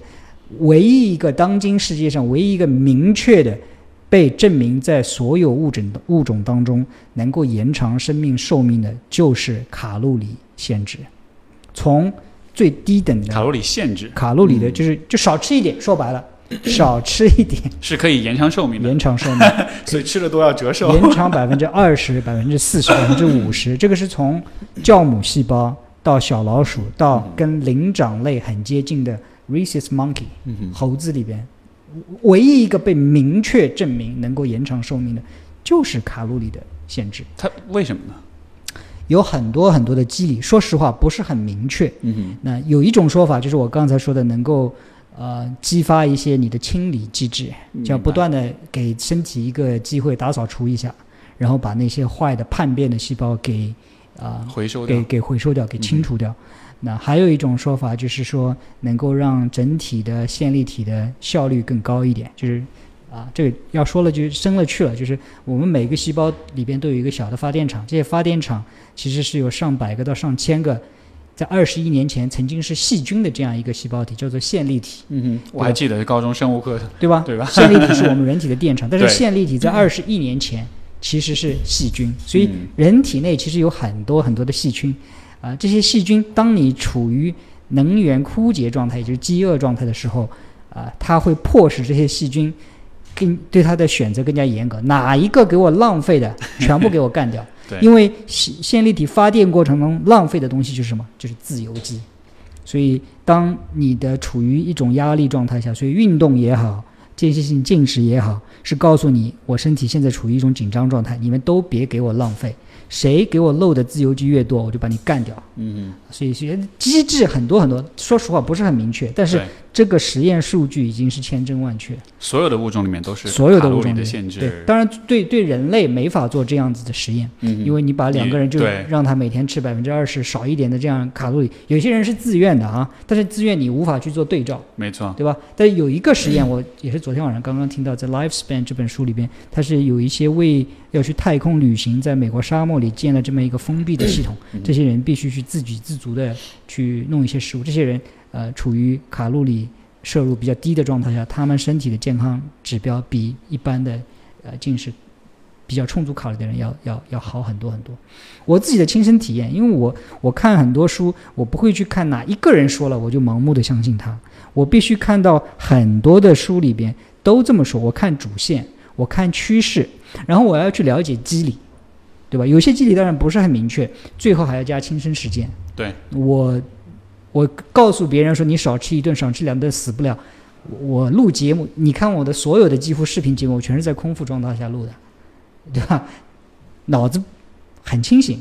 不会说出现那种混乱的。当然，你如果想去尝试的话，你必须给自己身体一段时间哈，啊、可能做那么三次四次之后，你身体才意识到，算了，别再指望什么了，现在 食物是没了，没希望了，怎么办？烧一点脂肪吧，对烧一点脂肪，给我我我存款拿出来用存掉一点。款拿出来用一点。我我经常这么说，就是当你饿的时候，你应该感到很高兴啊，总算有机会燃烧脂肪了，you know。所以人体现在处于一种都是二十四小时处于一个饱的状态，除了你睡觉的时候，没有再有一个空腹的状态让你去燃烧，让你去清理等等这些东西。还有一个很多很多人就是说哦，不吃东西是不是怎样怎样？我我我再举一个例子，我可能看呃非洲草原的这些视频比较多一点，狮子总是在空腹的时候捕食的，几乎所有的动物都是这样子。因为它饿了，它才会想起来吃东西。对啊，人、嗯人再高等的动物 也是一样，你还是个动物啊，所以呃你的储备的脂肪就是为了这个时候用的，是吧？所以少吃一顿死不了，少吃两顿死不了，少吃两三天都死不了。是嗯我我看到好像，因为其实我也关注这个话题有一段时间，就我还没有完全的确信说这个间歇性进食是否是靠谱的一个方式啊。但是我看到的，呃，一种就是一种比较流行的做法是每天把这个进食的有一个设置一个窗口，比如说是一天二十四小时里面有好像是六个小时，对，你可以随便吃，六个还是八个小时你可以随便吃，对，但只要过了这个时间，嗯。就比如说你从中午十二点到晚上八点之间，对。你可以随便吃，但是在这个期间，在这个之外的时间，就除了喝水，除了可能咖啡，然后其他什么都对。不要，就可能这是一个比较容易做到的一种方式。这个这个其实也是我目前的这种做法，但是大家的名字叫的不一样，那个嗯。叫做 time restricted eating。哦，对对吧？没错，嗯 Joe Rogan 也聊过那个人，呃，你的这个进食的窗口可以是六小时，可以是八小时，但是总体的意思就是身体每天需要有那么一段时间处于空腹的状态。空腹的状态。当然，它有很多机理，就说哦，你要让身体的这些化学反应歇一歇啊，肠胃歇一歇，这就是很很通俗的一种理解。说实话，它什么原理啊、呃大家也不是很清楚。简单的说，就是你不要一天到晚把自己处在一个饱腹的状态，这个对你不好没错，啊。嗯那那除了就是进食以外，你会当你这么去做的时候，需要比如说在营养上有调整，或者说需要去吃一些特定的东西吗？嗯，关于健康饮食的话，我的观念在过去的五年当中发生很大的变化。我五年前的话是以健美的身材为为啊目标，蛋白质加沙拉，要要肌肉大块、体脂低等等等等这些。近两年来，我的改变很大很大。我是以呃健康、呃预防疾病还有长寿为目的的去吃。啊，关于怎么吃呢？其实我做了另外一个课程，在喜马拉雅叫“吃不胖的三十个超级食物”，也呃感兴趣的可以去看一看。但是其实很简单，吃天然的、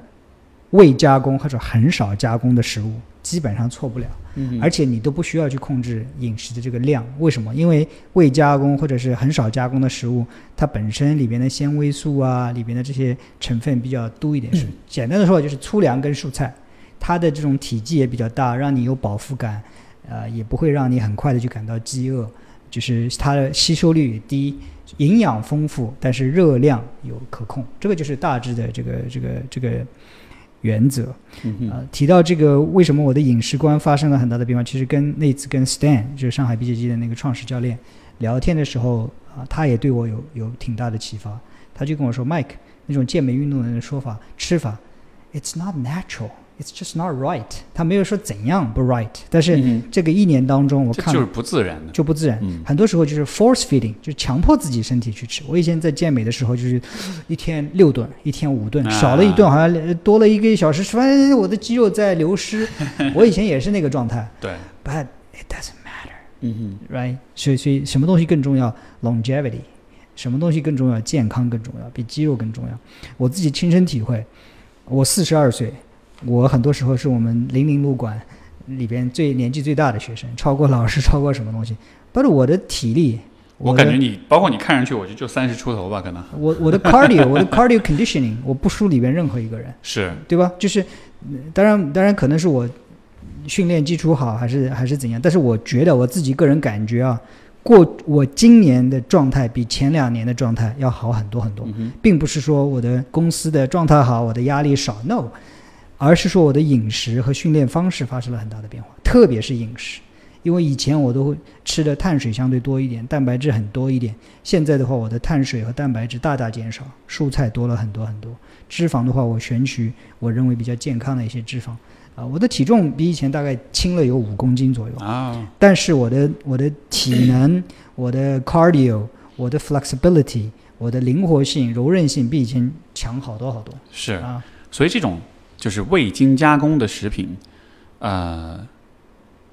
更就是食当一个食物更接近它原生的这个状态的时候，对吧？包括像这种。啊，像什么甜点啦、零食，这肯定就不说了，这是高度加工、精加工，而且加入很多人工、人造元素的这个，这些就不说了。那一般的食食物，像比如说粗粮和呃精大米和面，嗯，那肯定就是它处理的工序越多，肯定就是越，是所以粗粮其实是最好的选择。对，粗粮是最好的选择。嗯哼，那这里面会不会有这样一个问题，就是你要维持这样一种饮食，嗯，呃，相对会贵一点儿。因为因为吃这个对吧？现成的很多制品，包括零食，或者是包括像米面，有就是它其实会更经济一些。嗯，就像比如说对于美国人来说，吃麦当劳虽然不健康，但它是最便宜的，是一个 burger 可能一一一一块九毛九就能吃到。这是这是很可悲的一一个地方，就是说，所以这个社会不公平，你知道吗？就是当你要吃的健康的时候，反而会更贵一点。比如你要买有机的东西，你去买新鲜的蔬菜。比它制作好的那些什么汉堡还要贵，啊！但是这个看你怎么去看。就在我看来，健康是最无价的东西，健康是比超过任何一个东西。所以我会很关注我的饮食的质量。当然，并不是为了贵而去贵，就是很多时候有些东西你并不一定很贵，对吧？像像有些蔬菜啊，不是所有的蔬菜都很贵，对吧？是是会贵一点点，那健康本来就是一个无价之宝，这个这个是需要你投资的，或者说或者说你也许在吃上面省了钱，但回头你又再花很多钱去买健身 买健身房的会籍啦，或者是买各种减肥食品啦什么的，就其实那钱还是省不了。对对对，包括你生了病什么的要。花很多钱去看病，或者是对很很多时候，我的饮食观点是有一些反叛跟极端的，就是在我我也我也通过我的关注我微博的朋友一些反馈，就是很多对他们来说是无法理解的事情。比如什么？比如说，嗯，就是像吃的这些东西，我吃的这些肉肉方面的话，就是我吃，我现在基本上不吃红肉了，像我吃的这些。偶尔还吃一些鱼类的话，我也会选择它的产地会很讲究，因为现在包括这些鱼类，已经不再是五十年前、一百年前的鱼类了。嗯嗯，我你你有没有想过，我们整个环境当中已经被我们人造的很多化学物质所污染啊，我们的洗发水，我们的所有用的这些化学的东西、驱蚊的东西，这些什么东西，最后都到哪里去了？那海洋里，海洋里去了。所以包括现在海鱼。已经不像以前，大家都说啊海鱼好啊，多吃健康啊。No，not anymore。你再去看这些海鱼里边它的那些什么啊 PCB 啊什么这些化学成分对我们有害的这些成分，已经远远高于过去了。所以，嗯，这是很伤心的一件事情。没错，昨天晚上我在微博上看到一个视频，就是 NASA 这两天发的做了一个，他是把这个北极的这个 ice cap，这个这个这个北极的这个冰冰原，然后它是从。一九八零年到二零一八年，他做了一个可视化的一个视频，就是看它这个冰原的这个面积每年的这个变化。在一开始你会发现，原来夏天会小一点，冬天会多一点，嗯，然后就冬天会大一点，所以它会有一个大小的变化。但总体来说，它的那个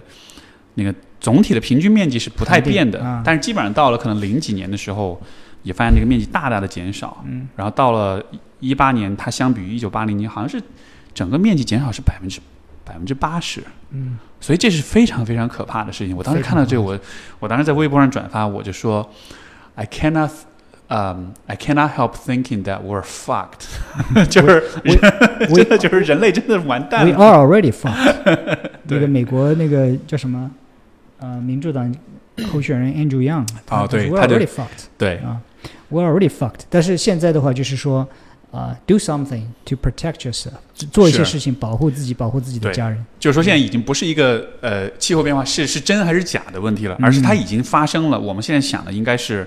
我们接下来要怎么去弥补，或者说去预防接下来会有的一些灾难，对吧？比如说搬，像之前不是印尼要编要迁都嘛？它为什么迁都呢？它那城市再过三十年就没了，哦海平面上来之后。城市就没有，它必须得考虑迁都，嗯就很有意思。所以我，我这个也是每一个国家，我觉得都得嗯面临的一个非常严重的问题，就是气候会有特别大的变化。对那这个呢，就是我们回到饮食这个东西啊，这个不要等待我们的食品工业，等到我们的政策去发生变化，然后才变化，太晚了，没错，太晚了。我们现在才开始意识到，美国在三十年、四十年前用的一些什么除草剂、一些农药的危害。没错，我们真的要把我们的健康等到三十年、四十年之后才发现，we're fucked。对啊。你看，比如说现在中国的这个青少年的肥胖率，嗯就真的是虽然还没有美国高，但是就是在往那边赶，嗯，对吧？我我看到这种情况，我很伤心。嗯我只能做到我的力量来宣传一些东西，但是我的这种观点很多东西是被视为非主流是，啊、甚至反叛的一些东西呃，。或者说其实是有很多的人会，你是触及到很多人的利益的，嗯对吧？他会他会有主动的去花一些心思功夫来来打击你，或者是来反对你啊是的这样子的。是的，嗯哼，那个呃，好像是《纽约时报》吧，我就是我之前有看一个文章，一个很一个深度报道，他就说在美国在大概五六十年代的时候，那个时候的这个 sugar industry，这个嗯就是制糖的这个企业，他们当时有去。资助大量的这个研究，而且都是像哈佛医学院这样，就是很专业的高等院校，他们资助了大量大量的研究，去研究脂肪对人体的危害。嗯所以在那个阶段之后，脂肪就成了一个非常坏的东西，就是这个大家都会说啊，就是就是这个呃，你不应该吃油腻的东西啊，像黄油啦、像培根啦这种吃都会非常非常不好。嗯但是没有人知道这些研究是被这个制糖企业去放的的。他为什么要这么去做呢？是他转移注意力，他认为让人们认为我的健康问题是由脂肪引起的。是，但实际上，真正的健康问题是糖分的过度的摄入，嗯对吧？你的饮料当中，你的零食当中，就包括像薯条，像这个很多的这种食品当中，它都是大量的糖分的摄入，是，而就这个是一个真的是一个很肮脏的一个手段。他为了他自己的这个产业的这种发达，为了让人们不去批判他，不去攻击他，然后找一个替罪羊，然后还要花钱去做研究，告诉大家，你看这个脂肪真的很糟糕。是对，所以所以这个这个说的大一点，这种就是就是世界是不公平的，它是会有很多的这种很隐性的这种问题存在。世界是被人的劣根性所驱使，被利益所驱使。人是贪婪的，没错，就是他们要的目的就是一个更多的利益。没错，啊，所以包括现在的像美国什么宣扬谷物呃脂肪不好，然后这个这个这个全谷物好，然后很多人都吃啊面包啊，甚至全麦面包，最后发现哦怎么肥胖率越来越高？那肥过反反过头来再来看。然后也觉得哦，不脂肪不都是坏的，有些脂肪是好的。但是关于这个食物哪个好哪个坏，其实只有一个，天然的。就是尽可能贴近天然的。对对所以所以啊、我 我看了那么多的书，做了那么多的思考与亲身体验之后，最后发觉就是，其实食物你不需要纠结太多，你买全天然的东西，就是是你这个蔬菜，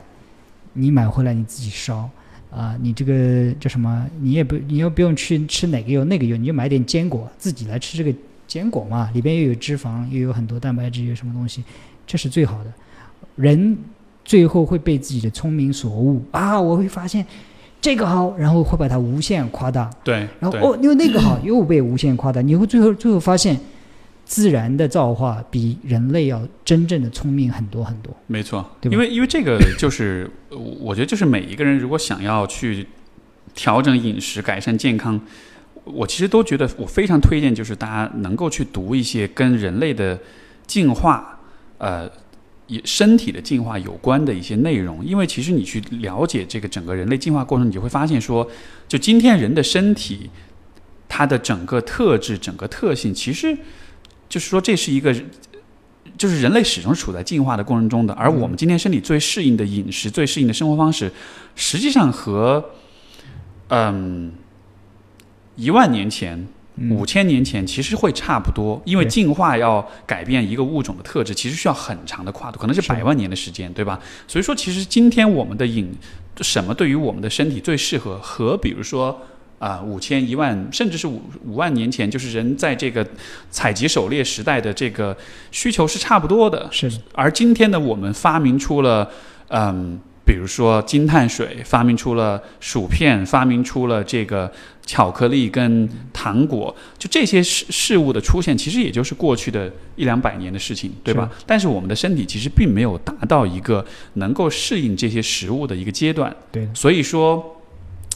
这个在这个生物呃进化生物学当中，就是有一个理有一个有一个概念，就是叫做 mis mismatch 对对吧？他就说，其实人今天的很多的疾病，是因为我们我们的身体和今天的环境和今天的营养有很多不匹配的地方。是，它最经典的例子其实就是这个 cavity，就是嗯龋齿，就是就说我以前一直都在想，古代人需要刷牙吗？实际上古代人不需要刷牙，嗯为什么呢？因为古代人吃不到那种高糖分的精碳水的食物。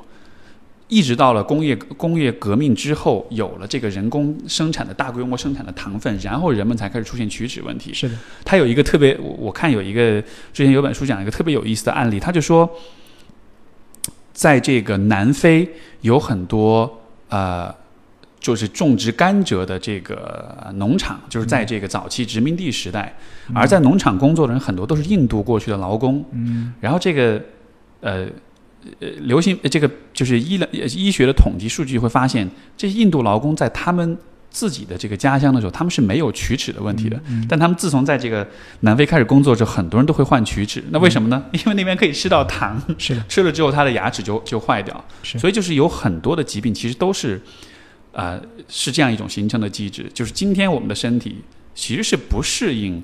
随时都吃得很饱，是不适应高碳水，是不适应很多的东西的，对吧？但是你吃了之后发现啊，问题出来了。嗯那个国外有一个是啊，旧金山有个教授，他有一个非常著名的说法，还有一个 YouTube video 叫“糖是毒素嗯，”（Sugar is toxic）。嗯哼，我在微博上也发过这个，他说啊，Mike 你太极端了。No，我今天负责任的告诉你，糖是毒素，的确是这样的。对，因为糖就在人类几百万年进化当中，不它存在。不存在的。偶尔看到蜂蜜蜂蜜一点，对或者是采集到蓝莓、草莓，可能喝一点点糖。对。人的在一万年前的饮食当中不存在糖。没错，嗯没错，因为就是如果你理解进化的这个自然选择的机制，你就会发现，就是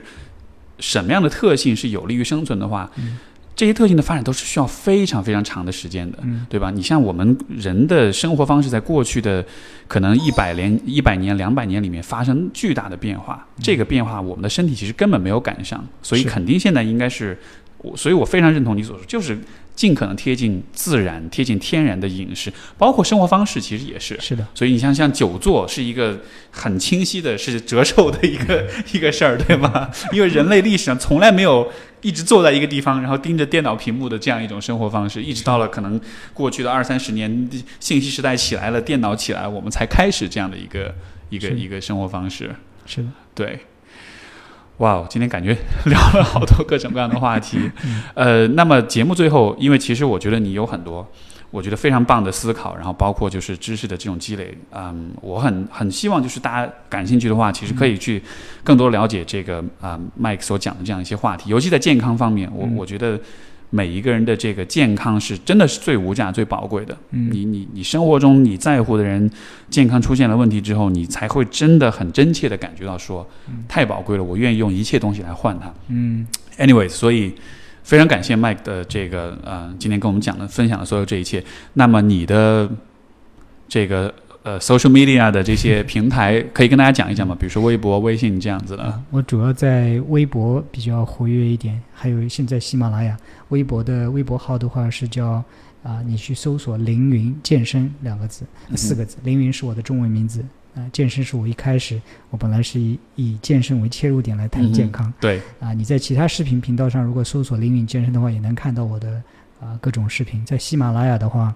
我的名字叫做凌云 Mike，凌云是我的中文名，Mike 是我的英文名。啊，我有三档节目，一个是我做的健身问答，就是我回答一些常见的健身健康相关的问题。啊，另外一档节目是三十个吃不胖的超级食物，是我觉得很多人不知道怎么吃，我就告诉你，嗯从这三十个食物里边去选择自己组合就可以了，不要控制量，啊，你吃到自然饱，同样的会减肥健康，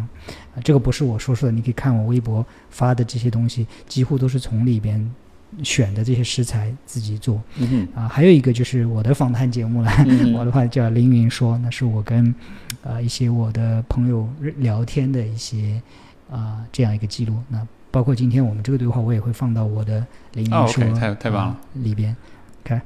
好啊，好，非常感谢 Mike 今天来我们的节目上，所以就感谢各位的收听，我们就下期节目再见，拜拜，谢谢。